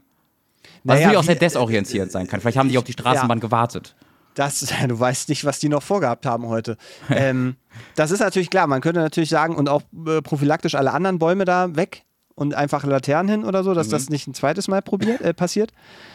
Aber naja gut, ich meine, man würde wahrscheinlich die ausvapen, ausräuchern. Also das kann ich bestätigen. Also es ist alles ganz friedlich passiert. Ja, es wurde keine Gewalt angewendet. Naja, also ich gehe mal davon aus, dass die Personen, die das jetzt vollzogen haben, nicht den Schneid hatten, sich komplett mit Honig einzuschmieren und sich quasi als lebende Ersatzfläche zur Verfügung zu stellen, um einfach auch allen anderen, die zugucken, ein bisschen mehr zu bieten als das Übliche. Ja. Gehe ich mal davon aus, dass da dann so ImkerInnen irgendwie vorbeigekommen sind, die haben da ein bisschen Rauch gemacht, die Bienen waren gechillt, dann wurden die wahrscheinlich so blockweise eingesackt. Ja. Und da wird ja auch irgendwo auch eine Königin gewesen sein, ansonsten bringt das ja alles nichts. Weil ohne Königin, dann sie sagen die ja nicht, ja okay, ab geht's. So, das ohne heißt, Königin kein Bienenschwarm, sagt man doch auch so gut. So, und wahrscheinlich werden sie die dann eingesagt haben und dann ab dafür. Und dann werden wahrscheinlich ein paar übergeblieben sein, die haben sich was anderes gesucht. Ich muss auf jeden Fall erstmal wertschätzen, dass du auch zu so friedlichen Mitteln greifst und tatsächlich das auch hier passiert ist, denn... in dem Artikel wurde erwähnt, dass die Polizei halt angerückt ist oder die Feuerwehr angerückt ist. Die Polizei haben sofort angefangen zu schießen. Ja, Polizisten haben um sich geschossen. Schlagstücken, Tränengas da rein, die haben alles versucht. Ja. Dann haben die aber ein Haus besetzt und haben die Türen vernagelt. Linksradikale Bienen verletzen patriotische Polizisten. Patriotisch. Und also das war tatsächlich nicht der Fall. Es wurde halt erwähnt, dass die Feuerwehr über Mittel verfügt, womit sie Nein, das ist die Wasserwehr. Die Feuerwehr verfügt über was, das ist verwirrend. Dass sie über Mittel verfügt, um quasi so Bienenschwärme einfach auszulöschen. Ja, also die könnten die könnten sie so irgendwie mit Giftrauch irgendwie besprühen, dann werden die ausgelöscht. Aber das haben sie nicht gemacht, das dürfen sie auch scheinbar nur, wenn sie einen solchen Bienenschwarm zum Beispiel in der Schule oder in einem Kindergarten finden würden. Dann dürften sie zur Gefahrenabwehr, wie man es natürlich immer nennt, quasi diese tausenden Bienen auslöschen. So. Die sind aber hingekommen, haben gesagt so, nee, das ist hier gerade irgendwie, das ist Friedrichshain, das, was hier in Gefahr ist, da können wir drauf verzichten.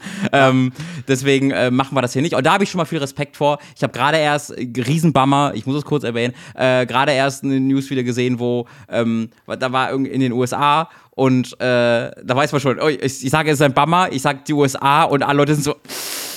deswegen meine ich das jetzt. Und das stimmt auch, weil da einfach, ich weiß nicht, ob es eine Familie war, aber jedenfalls irgendjemand war mit seinem Auto und seinen zwei Hunden unterwegs. Das waren einfach zwei so Haushaltshunde, ganz normale Haustiere, keine Haushaltshunde. Ja, ich will sagen, es waren keine Jagdhunde, es waren noch nicht mal Kampfhunde, sondern einfach zwei stinknormale Hunde. Und die sind halt irgendwie weil der irgendwie rechts ranfahren musste, einmal aus dem Auto rausgesprungen irgendwie. Und sie haben die Polizei gerufen, damit die den Verkehr halt irgendwie anhalten so können, damit da nichts passiert. Dann kam die Polizei, hat einfach die Hunde erschossen. Ja, weil halt Gefahrenabwehr, weil diese Hunde den Straßenverkehr gefährden. Also sind ja einfach angekommen und gesagt, da habe ich jetzt eine einfache Lösung für, haben einfach die zwei Hunde erschossen. Und die Besitzer standen so, Nani, what the fuck?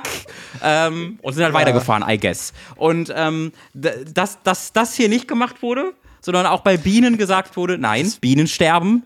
Bienen sterben schon genug. Wir können uns diese PR nicht erlauben. Ja, vor allen Dingen, was das auch an Kugeln kostet, wenn du irgendwie 10.000 Bienen schießt. Da musst du auch wahnsinnig rumballern. Da musst du die MP5 so auspacken und so. Das lohnt sich alles nicht. Oder direkt eine Granate in den Baum werfen. Über den Park gesprengt. Und dann wirfst du wieder stattdessen deine Tasse, weil die aussieht wie eine Granate. Das ist ja auch was, was wir letztes Mal feststellen mussten. Das ist ja alles wahnsinnig gefährlich. Warte mal, wenn ich jetzt gerade hier eine Tasse geworfen habe, ruf Harald an! Ja. Deswegen, da habe ich sehr, sehr viel Respekt vor. Ich finde, es hat eine sehr, sehr einfache Antwort, wie sie das gemacht haben. Deswegen fällt es mir jetzt schwer, natürlich zu spekulieren, weil ich ja schon das Wissen habe, wie es passierte. Du hast es bereits erwähnt, die haben einfach einen Imker gerufen, was ich respektieren kann, erneut. Die dienen erstmal zu melken, damit die ein bisschen entscheiden. Macht doch ein Imker, oder? Ist das... dachte ich so. Ja, der hat so ganz kleine Finger. Ich könnte auch Imker werden. Da werden Menschen mit ganz kleinen Händen gesucht. Das ist doch das, wo man immer so sich lustig macht, wo man so Handprothesen, so Fingerprothesen nimmt, wo man so eine ganz kleine Hand auf Fingern hat. Das ist natürlich professionelles Imkerwerkzeug, was aber leider für so einen schlechten Internet-Gag runterrationalisiert wurde. Die Absolut. Haben einfach auf jedem Finger so eine Handprothese und dann werden die die werden halt immer kleiner, die müssen so ganz viele kleine Fingerhüte tragen, die immer kleiner werden. Genau. Und irgendwann haben die so ganz lange so Scissor Hands und können dann auch große Bienen. Die Bienen melken. Ja, das sind Hummeln. Genau, da kam dann einer und hat die Bienen so lange gemelkt, bis deren Stachel wieder eingezogen. Grammatik muss hier schon richtig sein. Bis deren Stachel wieder eingezogen sind. Weil man weiß ja, je weiter der Stachel rausguckt bei einer Biene, desto voller ist sie mit Bienenmilch, was wir Honig auch nennen allgemein. Das ist der Füllstatus, ja. Sie haben, ja genau, das ist wie so, wenn du so einen Stock irgendwie in so ein Glas tust und machst das Glas voller, dann treibt der Stock ja auch nach oben. Sehr guter Vergleich. Und genau das macht auch der Stachel. Das ist ein Zufall. Dass der Stachel so spitz ist am einem Ende, ist ein Zufall. Es geht einfach darum, dass eindeutig für den Bienenmelker außen ersichtlich ist, die Biene ist voll mit Bienenmilch, Honig und sie wird jetzt gemolken. Und das wird dann gemacht und dann sind sie ungefährlich und dann werden sie da gelassen. Oder, deutlich langweiligere Antwort, der kam einfach an mit so einem Kescher. Man hat aber mit dem Kescher sich die Bienenkönigin geschnappt, die halt in eine Box getan und ist nach Hause gefahren, weil dann alle Bienen automatisch einfach zur Box geflogen sind. Dann hat er die Box mitgenommen. Und das war's. Ich weiß allerdings aus diesem Artikel, diese Bienenfamilie sucht jetzt nach einem neuen Besitzer. So, weil die haben jetzt gefunden, die muss ja irgendwo hin. Das heißt, ich weiß jetzt nicht, in welchem Tierheim ihr euch die angucken könnt, wo ihr die mal streicheln könnt, gucken könnt, wie familienfreundlich die sind. Aber falls ihr ein bisschen Honig melken wollt in eurer Freizeit, ich meine, es gibt's ja. Onkel meiner Partnerin hat einfach Bienenschwärme, die er dann auch melkt. Keine Ahnung, er hat aber zu Honig plötzlich in vielen Gläsern. Muss ich mal Olli fragen, wie er mit seinen großen, weil Olli ist ein großer, starker Mann und das fällt mir ganz schwer gerade vorzustellen, wie er so eine sanfte Biene melkt, ohne dass sie platzt. Vorsicht. Da muss man sehr vorsichtig sein, ja ich esse das aber schön. Das wäre für mich, ich habe so kleine Babyhände. Ich bräuchte keine Prothese. Jeder Topf sein Deckel, jeder hat seine Berechtigung in dieser Welt. Hatte ich das mal erzählt? Ich lese ja seit ungefähr 3,5 Jahren ein Buch, wo es um das menschliche Verhalten in Bezug sehr auf begeistert offensichtlich. Ich schaffe immer so 10 Seiten und ich lese immer so 3 Seiten und dann starre ich immer so 8 Minuten lang irgendwo hin und bin so, aha. Und ich meine, es war... Das war so meine Schulzeit, so kenne ich das auch, ja. Aber wenn 2 und 2 gleich 4 ergibt, dann kann doch... 3 und 1 nicht auch 4. Also da geht es darum, dass jedes Tier in einem Rudel, in einem Konglomerat, in einer Vereinigung, in einer Gruppe hat jedes Tier so seine Aufgaben. Und da gibt es eine Art von Wühlmäusen. Ich meine, die waren auch irgendwo in Südafrika. Da haben die Forscher haben sich das angeguckt und waren so, okay, da gibt es offensichtlich die Sammler, da sind die, die buddeln, da gibt es die, die passen auf, da gibt es die, die machen jenes. Aber da gibt es dann noch eine, so eine richtig fette, dicke, die sitzt da immer und die wird auch immer gefüttert, aber die macht nichts. Die macht den ganzen Tag nichts. Die wird gefüttert und die chillt einfach nur rum. Welche Aufgabe hat die? Das verstehen wir nicht. Das gibt überhaupt gar keinen Sinn. Müssen wir vielleicht die Geschichtsbücher umschreiben? Haben vielleicht doch nicht alle Tiere immer einen Sinn, sondern es gibt auch einfach Schmarotzer, die einfach Glück gehabt haben, die irgendwie als Jobs verteilt wurden, waren sie halt leider krank oder die können das gar nicht oder die haben es einmal so scheiße gemacht, dass die anderen dann gesagt haben, nee, ab jetzt wasche ich immer ab oder so. Und irgendwann hat es aber dann richtig krass angefangen zu regnen. So richtig hardcore angefangen zu regnen. Und das ist natürlich so, wenn du so als Wühlmaus hast du deine Gänge oder das Wasser, wenn es gerade viel ist, ist schwierig, könnte eine Gefahr werden. Was ist dann passiert, Robin? Frage ich dich, was glaubst du, was ist passiert? Gib mir mal 4 Möglichkeiten. 4 Möglichkeiten? Ja, ich will Herr Jauch. Antwort A. Alle anderen Wühlmäuse haben die fette Wühlmaus umgebracht. Oh, Jesus. Und haben sich in ihrem Leib versteckt und wurden dann aus dem Gang gespült und waren so alle in Sicherheit bis auf die eine Maus. Das ist Antwort A. Ja. Antwort B. Die fette Maus hat sich übergeben und mit dem Geröll und Gewöll, was in ihr war, konnten die anderen Wühlmäuse die Gänge verschließen und alle waren gerettet. Antwort C. Also Respekt, ich dachte, ich hatte gar keine Gedanken daran, dass du es wirklich machst, ich liebe es. Antwort C. Die fette Maus wollte entkommen, wollte sich retten, ist leider stecken geblieben. Alle anderen Wühlmäuse sind ertrunken, außer die fette Wühlmaus, die mit dem Kopf vorne rausgeguckt hat. Oh. Antwort D. Die fette Wühlmaus hat sich mit dem Hinterteil in den Gang gezwängt. Die anderen Wühlmäuse haben es mit Erde abgedichtet und der Regen konnte nicht in die Gänge rein und alle happy, happy, happy, happy. Es ist wirklich eines von diesen Dingen? Es ist wirklich eines von diesen Dingen, ja. Das hört sich alles, also erst, also ja. Ohne danke, eine Sekunde Pause einfach diese vier Möglichkeiten, drei Möglichkeiten aufzuzählen und die hören sich alle genauso wahrscheinlich. Das ist der Wahnsinn. Es klingt alles wie Bullshit. Es klingt alles wie Blödsinn. Es ist ja immer noch die, also vielleicht noch Antwort die Sternchen. Ja. Die nichts ist passiert, sind einfach, also kann ja auch sein. Also dass diese Theorie, die jedes Tier hat irgendwie seine Aufgabe, dass das Blödsinn ist. Das gibt's ja vielleicht auch noch, aber das halt, also es ist eine von diesen vier Aufgaben. Antworten. Die tierischste, die natürlichste Variante klingt für mich nach der, wir bringen es einfach um und übernachten in ihm und irgendwie trinken wir deswegen nicht. Ich weiß nicht genau, wie das. Ich verstehe, also sie müssten ja wirklich das quasi als Vakuum wieder danach abdichten, damit sie dann nicht ertrinken, wenn ich die Situation richtig verstehe. Aber wer weiß, ich dachte auch Maulwürfe sind groß und dabei sind sie ganz klein, deswegen kann es ja auch sein, dass Wühlmäuse, Maulwurf, Wühlmaus, dass die in der Lage sind, vakuummäßig eine tote Wühlmaus abzudichten. Dieses ganze Ding von wegen, ich bin dick und verschließe deswegen wie Winnie Pooh diese Öffnung luftdicht. Übrigens, die Angst hat ihn entfettet, ist eine Gesangszeile. Das ist von Apache, oder? Nee, aus... Es gibt einen Winnie Pooh-Film, in dem Winnie Pooh halt aus seinem Haus, in sein Haus rein oder aus seinem Haus raus will. Das ist so ein Loch, in das er immer reingeht. Und ich weiß auch gar nicht, ob es sein Haus ist oder von einem seiner Freunde. Ich glaube, von einem seiner Freunde im Hasen. Er geht in den Hasenbau rein und das ist halt so ein Loch, wo er hier reingeht. Und er steckt dann darin fest und er steckt dann eine Weile darin fest. Und dann besingen sie halt wie er da wieder rauskommt. Und turns out, er hat dann einfach Angst und wird dadurch irgendwie dünner, nimmt halt ab dadurch. Und dann singen die Leute, die Angst hat ihn entfettet.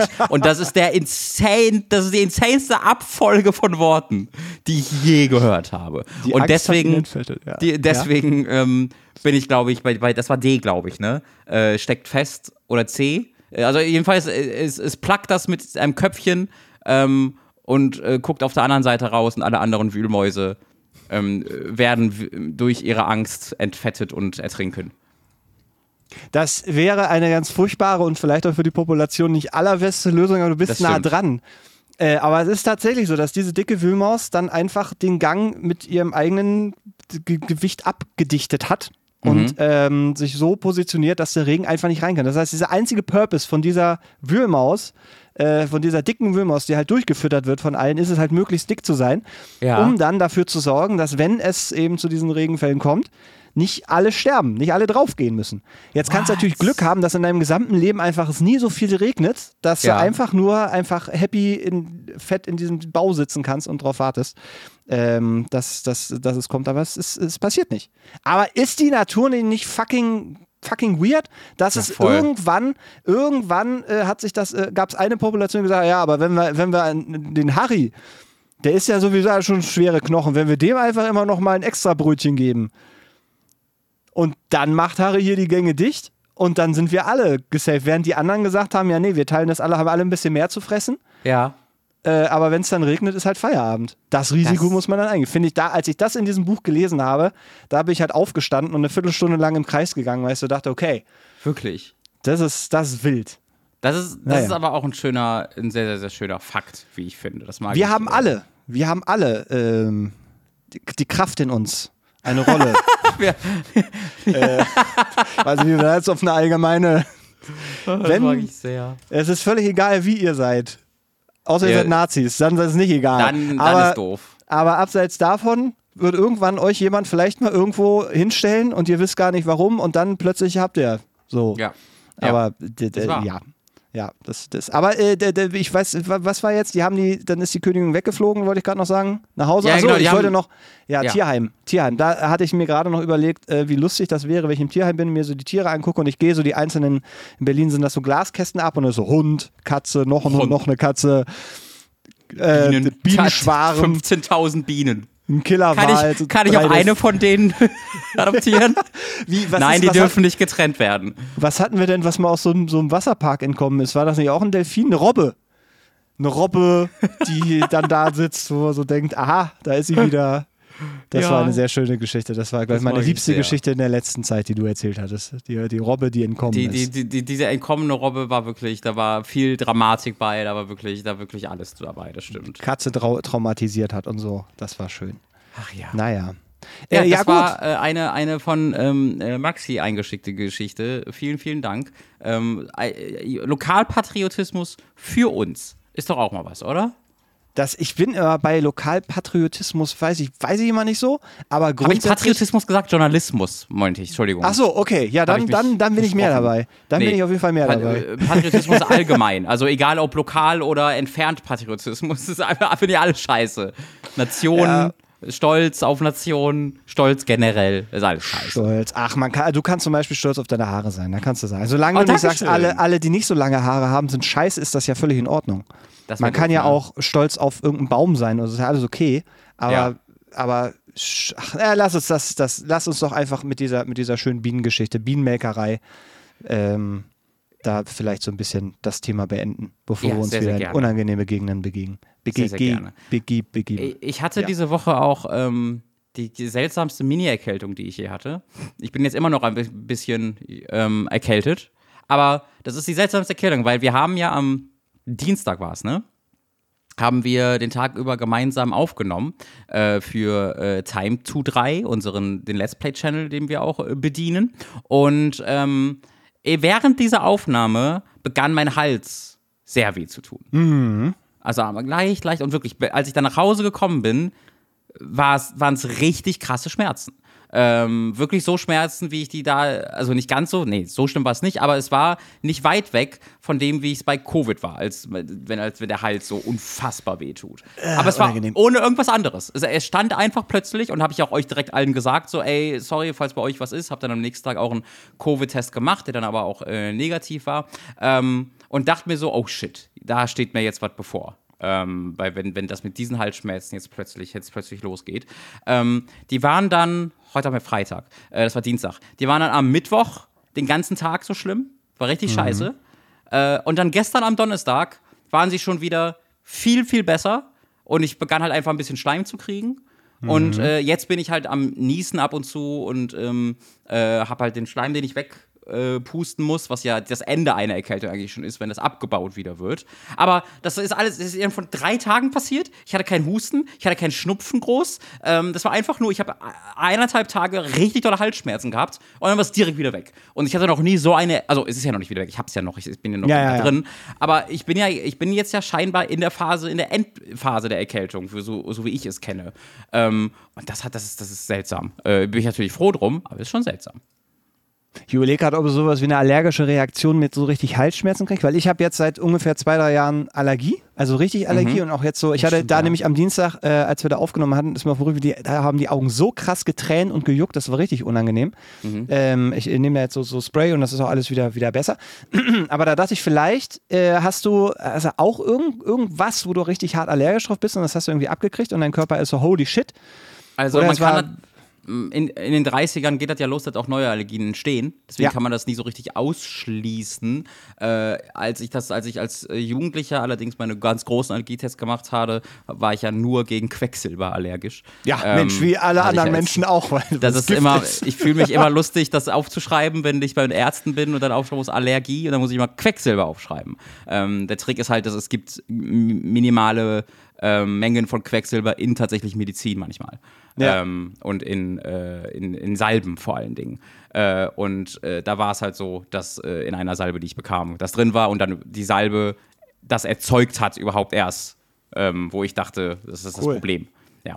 Aber ja, deswegen nur Quecksilber. Eigentlich nicht. Was ist es bei dir jetzt? Na, also irgend so Pollenscheiße halt. Also in der Apotheke hatte mir dann gesagt, ja, das können ja alles sein. Also ob es jetzt Frühblüher sind oder mittendrin, wir haben ja in Berlin ja auch alle. Ja. Und dann hat er mir irgend so ein Spray verschrieben, weil er sagte, das ist gut, wenn man das auch dann frühzeitig nimmt. Also wenn es so anfängt, so Februar, März, dann nimmt er das dann immer, da gibst du dir morgens immer so 2 Spritzerchen und dann soll das okay sein. Und gegen die Augen... Bluterei, hätte ich fast gesagt, gegen die Augenjuckerei auch noch so ein Wässerchen gekriegt, so ein Zauberwässerchen. Also ja. Das ist, ich glaube einfach, alles ist es, aber es hat sich, also es kann ja auch einfach so ein Stressding sein. Mhm. Also, dass du das dann entwickelst. Und ich habe das ja immer schon, ich habe manchmal so Niesanfälle, wo ich dann so 10, 15 Mal hintereinander niese. Und dann ist es aber auch gut.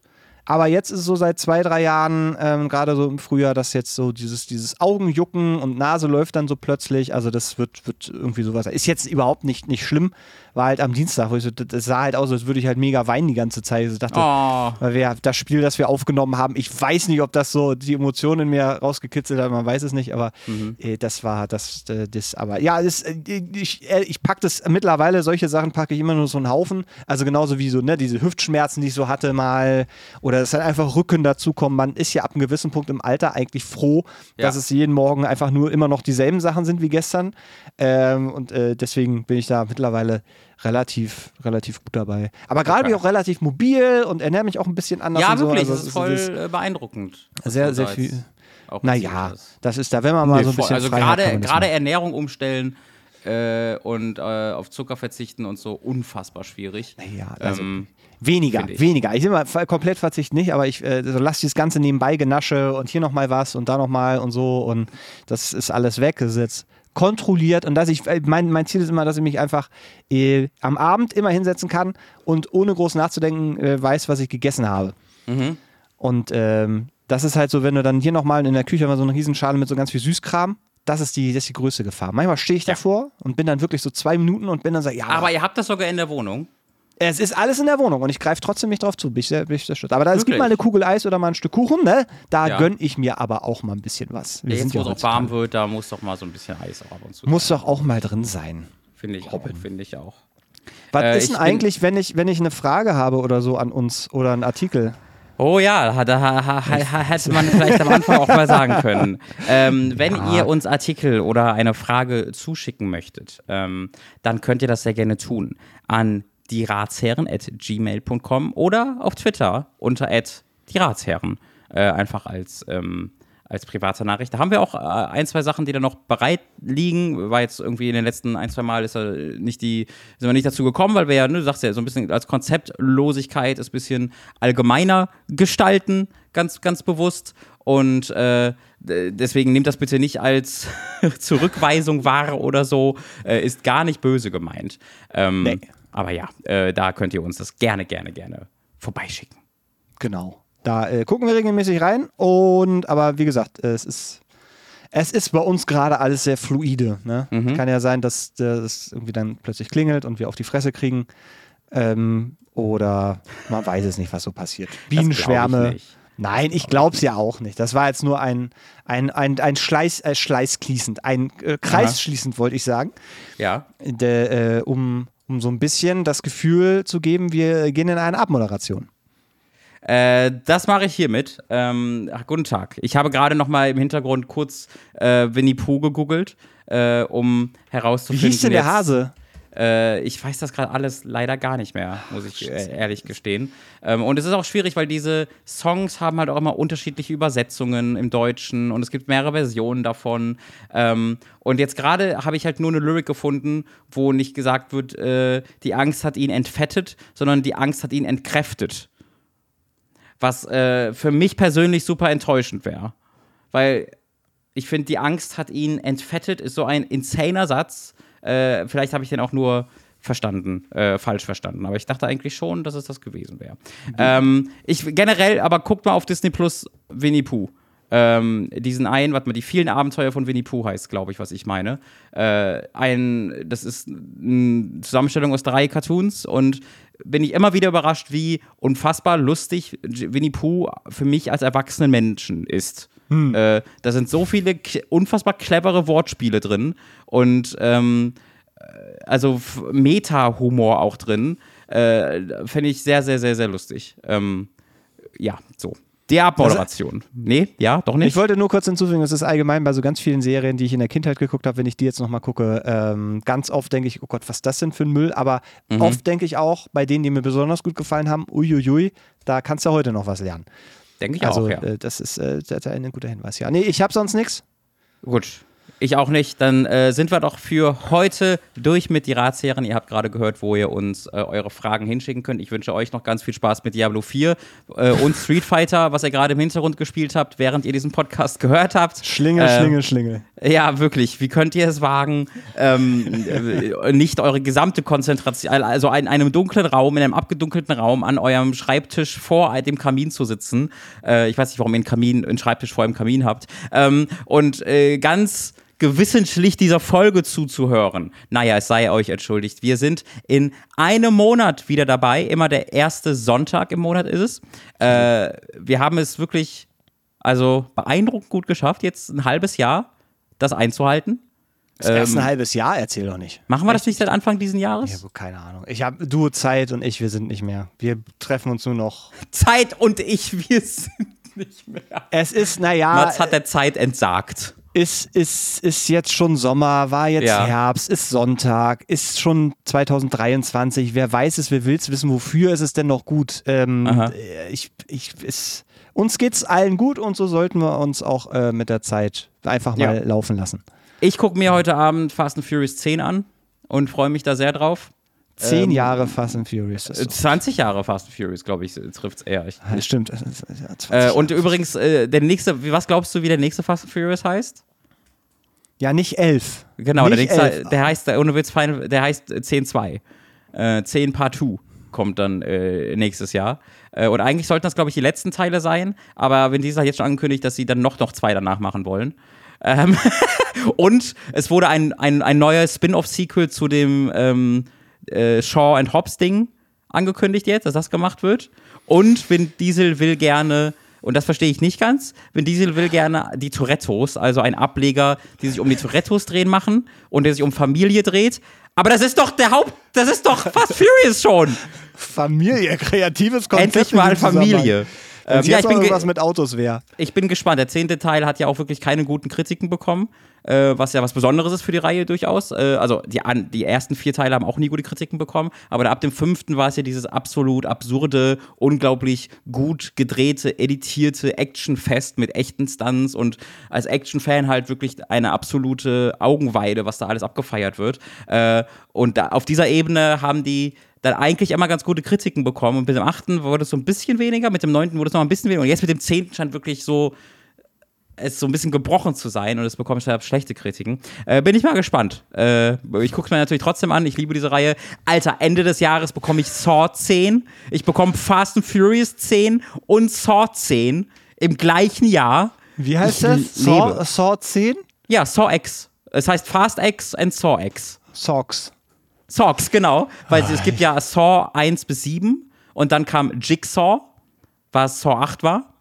Und dann gab es eigentlich den Art Reboot, Spiral, From the Book of Saw. Das war das mit Chris Rock in der Hauptrolle und Peter Jackson. Samuel L. Jackson. Die da mitgespielt haben, aber das war ja so ein bisschen außerhalb der, das war schon in der gleichen Timeline-Welt, aber so ein bisschen egal. Und jetzt machen sie halt dann, das war eigentlich der 9. Teil, und jetzt machen sie Saw X, Saw 10. Oder haben sie gemacht, ist schon fertig gedreht und der kommt dann an Halloween wieder raus. Und ich bin so fucking hyped. Tobin Bell ist wieder mit dabei. Die Frau, die Amanda spielt, ist wieder mit dabei. Tobin Bell ist, glaube ich, mittlerweile 123. Ich hoffe, sie geben ihm wieder so eine Cappy, die er falsch rum sich auf den Kopf setzt, damit er aussieht wie 22. Das haben sie einmal in Saw 6 gemacht. Falls ihr Fragen zu Saw 6 habt oder zu Saw generell, schickt die uns auch gerne an dieratshellen@gmail.com. Ich kann sie euch alle beantworten. Ich habe diese Reihe bestimmt 6-7 Mal komplett geguckt.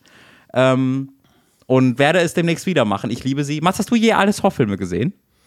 Ich werde diese Frage nicht beantworten, aus Gründen, die möglicherweise mit einer zusammenhängenden. Das ist eines meiner größten Hobbys, mit Leuten Saw komplett gucken, die es noch nicht gesehen haben. Das ist eines meiner. Und bisher hat's jeder geliebt.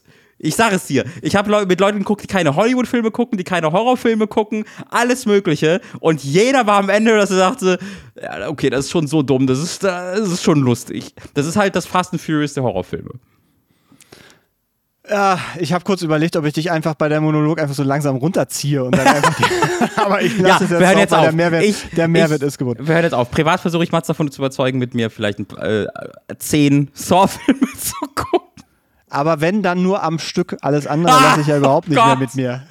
Na gut, die sieben sind ja die Hauptreihe, also die ersten 7 am Stück, die kriegen wir hin. Das sind 14 Stunden knapp. Ja, nee, die gehen nicht 2 Stunden, die gehen 1,5 Stunden, weil es noch richtige Filme sind. Sorry, Filme, die über 1,5 Stunden geben, sind Trash und für Arschlöcher. Also und ihr so dachtet, ihr kriegt keinen Mehrwert, wenn ihr nach der Abmoderation noch dranbleibt, wa? Sorry, krass. Das ist eine meiner größten Schwächen als Moderator von Podcasts, das ist auch mal bei Hook so, ich finde nie den Abschluss, ich weiß nie, wie ich es beenden soll und deswegen komme ich dann immer ins Quatschen, das war's jetzt, auf Wiedersehen und tschüss. Jetzt grätsche ich aber doch nochmal rein, weil ich festgestellt habe, dass wir seit einem Jahr machen wir monatlich, nicht seit 6. Das ist mir jetzt einfach innerlich ein Anliegen, dass wir am 5.6.22 haben wir jeden Monat eine Folge veröffentlicht. Da gab es auch also du bist ja sicher, dass es da keine Pause zwischen gab. Ununterbrochen, wenn ich hier reingucke, wurde immer eine Folge veröffentlicht. Vielleicht habe ich auch einfach. Ja. Haben wir jetzt irgendwie 40.000 Klicks pro Folge oder noch wir nicht? Wir sind, doch, Robin, nur du kannst ausgesorgt, haben wir jetzt. Die Florentin Will-Folge hat uns Millionen reingescheffelt. Oder? Haben wir? Also hoffe ich doch. Wir haben es richtig durchgemarketingt. Na gut, Leute. So. Ich möchte euch noch einen schönen Tag wünschen. Mein Hals beginnt heute jetzt ein bisschen weh zu tun. Ich muss jetzt vielleicht nochmal podcasten, stellt sich noch raus. Deswegen beende ich jetzt diesen wunderbaren Trieb hier. Mats, hab dich lieb. Bisschen guter. Richtig, ich hab dich auch lieb. Jetzt haben wir gar nicht über unseren Twitter, über unsere persönliche Ratsherren-Episode gesprochen. Müssen wir nächstes Mal machen, wa? Was für eine persönliche Ratsherren-Episode? Naja, wo ich dich wegen Twitter angeschrieben habe. Ach so, das ist ja auch sehr lustig. Sollen wir das noch machen oder sollen wir es für nächstes Mal uns? Es wird ja nicht alt. Wir müssen uns das nur merken. Und so haben wir einfach auch mal einen Cliffhanger für die nächste Folge. Ja, dann rede ich über die X-Men-Filme. Hell yeah, sehr gut. Also dann bis zum nächsten Mal, wo ihr mein kleines Twitter-Malheur, wo ich euch erzähle und ich freue mich sehr von euch zuhören. Ja, nee, ich höre nicht von euch. Also doch über die Mails. Egal, scheiß doch drauf. Tschüss. Tschüss. Mann, ich hasse Podcasts. Die sind so schwierig zu beenden. Man weiß nie so richtig, wann man aufhören soll. Aber der Hals tut...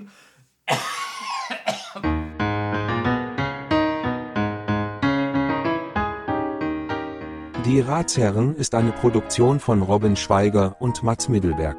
Intro-Musik von Jonas Bunse, das Art-Design kommt von Nick Stone.